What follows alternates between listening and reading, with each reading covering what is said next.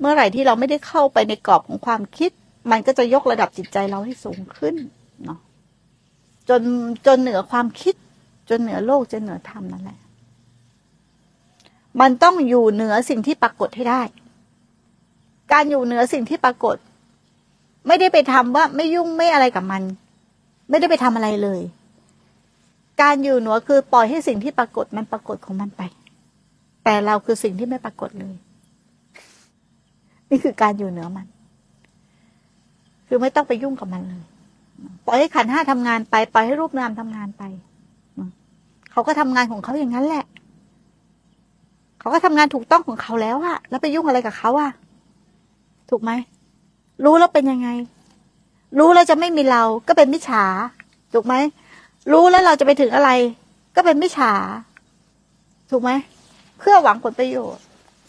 แต่ปล่อยให้เขาทำงานเองไปนั่นแหละ ไม่มีผู้ไปหวังผลอะไรจากเขา เดี๋ยวความจริงจะถูกปรากฏปรากฏปรากฏ ขึ้นเรื่อยๆ จากการที่ไม่เข้าไปคล้องแวะอยู่บนสัมมาทิฏฐิเนี่ยอยู่กับความเงียบอยู่กับความไม่มี ก่อนมีก็ไม่มี มีชั่วคราวแล้วดับสลายไปสู่ความไม่มี ความมีทั้งหมดคือของชั่วคราวเนี่ยคือความมี ชั่วคราว เดี๋ยวสลายไปสู่ความไม่มี ที่เดียวกันหมด จุดจบคือที่เดียวกัน เราจะเรียกว่าตาย เราจะเรียกว่าดับสลาย คนเรียกว่าตาย ต้นไม้บางทีเรียกว่าล้มหรือตายก็ได้ถูกไหมอันนี้เราจะเรียกว่าอะไรอะ ถ้ามันมันพังไปอะ แต่มันก็คือผลสุดท้ายคือผลของมันคือเสื่อมสลาย เหมือนกันถูกไหมอันนี้ก็เหมือนกัน เราอาจจะเรียกว่าพังแต่ตายเหมือนกันไหมใช่แค่เปลี่ยนชื่อ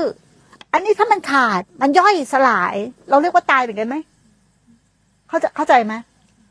จบที่เดียวกันไหมจบที่ก่อนมีมีไหมไม่มีเออแล้วความมีนี่ล่ะเราปฏิเสธได้ไหมว่ามันไม่มี ไม่ได้ ไม่ได้เราปฏิเสธได้ว่ามันไม่มี แต่เรายอมรับได้ว่ามันมีชั่วคราว แล้วมันดับสลายไปสู่ความไม่มี ก็ตอนนี้มันมีอะแต่มันชั่วคราว นั่นความเป็นเราก็มีได้ แต่ให้รู้อยู่แก่ใจว่า มันชั่วคราว มันไม่ใช่ของจริงไม่ จำเป็นต้องไปดัก ว่ามันไม่มีตัวเรา แต่ความมีตัวเรามันชั่วคราว รู้อยู่แก่ใจแบบเนี้ยการที่รู้อยู่แก่ใจแบบเนี้ย รู้ลึกลงไปสุดใจ โดยไม่มีที่ตั้งของใจ เขาเรียกว่า รู้จากธาตุรู้ที่ไม่ได้ปรุงแต่ง คือรู้ออกมาจากใจ และเราจะรู้ว่าใจไม่เกี่ยวกับจิต แล้วเราจะรู้ว่าใจไม่เกี่ยวกับกาย ใจไม่เกี่ยวกับรูปนาม ใจไม่เกี่ยวกับสังขาร ใจไม่เกี่ยวกับอะไรเลย